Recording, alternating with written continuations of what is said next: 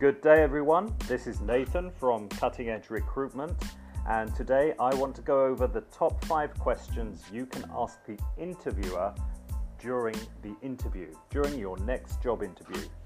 Okay, so for those of you who don't know, Cutting Edge Recruitment is a hospitality recruitment company. We're based in Hong Kong, however, we co- cover the whole of Asia from Hong Kong China, Japan, Singapore, Southeast Asia, and also the Middle East. And we help companies in the region find very talented staff for their hospitality and food and beverage operations. We also help very talented staff find excellent companies to work with, and we also help companies around the world find staff that they are sourcing from this region.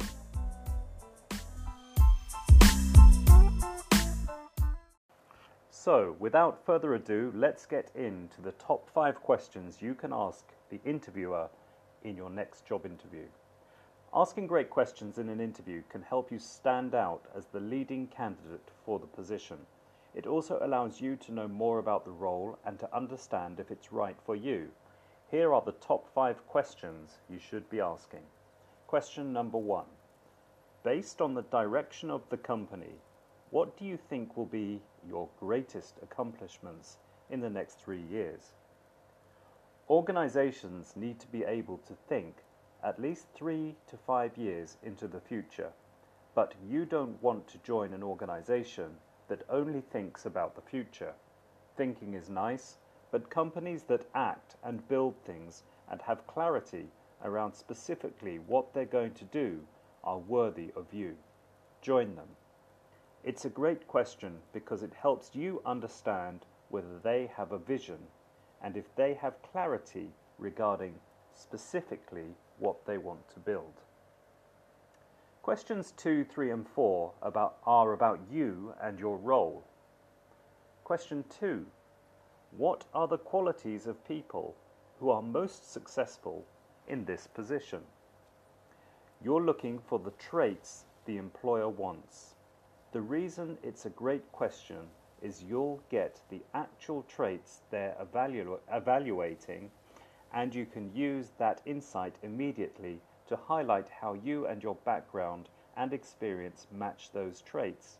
Plus, it's a great setup question for the next one. Here's the next one. Question number three. If you were to give me an offer and I was to accept it, one year from now, what will I have done specifically that you would consider this hire to be a raging success? So I love this question. I think it gives you clarity to make sure that you could actually achieve those obje- objectives. It also gives you ammunition to use within that interview or subsequent interviews to talk about exactly how you'll accomplish what they'll consider a success. So you'll also know the year what their year in end goal is and you'll get them to envision you completing it. So it's a very very powerful technique here. Boom. This one wins the interview even though you're not done yet. So let's pile it on a bit. Question number 4. If you were to give me an offer and I was to accept it, within, within one week of starting this job, what will be my biggest surprise? So, this is a little safety net for you. You want to make sure that you're uncovering the information you may not yet have uncovered with the questions you've previously asked. It gets the interviewer thinking, hmm, what might this person not ask in this job interview? And what could I share or what surprised me when I first started with the company. So it's going to really open the interviewer's eyes that you are very proactive in asking questions, that you're very interested in the position, and that you want to know as much information about the about the position as possible. And that's only going to uh, present you very, very well in the interview process itself. Question number five. Here we go. What's your management style and what are your expectations of the position that you might not have already mentioned. Okay, so four out of five people quit their jobs because of their boss. So you need to be sure that you understand the management style of the person who is going to manage you in order that you can know if that style suits the way that you work. You need to find out the specifics about what they consider to be successful or not for the role, whether they are hands on or hands off, and you want to make sure that you are in sync with that kind of boss. So, that was the top five questions that you should be asking when you have a job interview.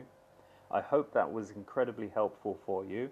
I do believe that if you can ask these questions and if you can remember them for when you go into your next interview, this is going to be a big help in helping you get the role that you are looking for. So, as always, happy job hunting and hope that was helpful. If you are looking for roles in hospitality, food and beverage, uh, please do feel free to go across to our website, check out the jobs board, upload your CV. Uh, if there is anything suited, our staff will also actively seek you out and introduce roles to you, uh, but not necessarily if that's not what you're looking for. And if you're looking for excellent staff in the region, please don't hesitate to contact us and uh, we will be very happy to have a conversation with you about how we can set you up with the various recruitment packages that we have. So, once again, thank you very much for listening and have a wonderful day and happy job hunting.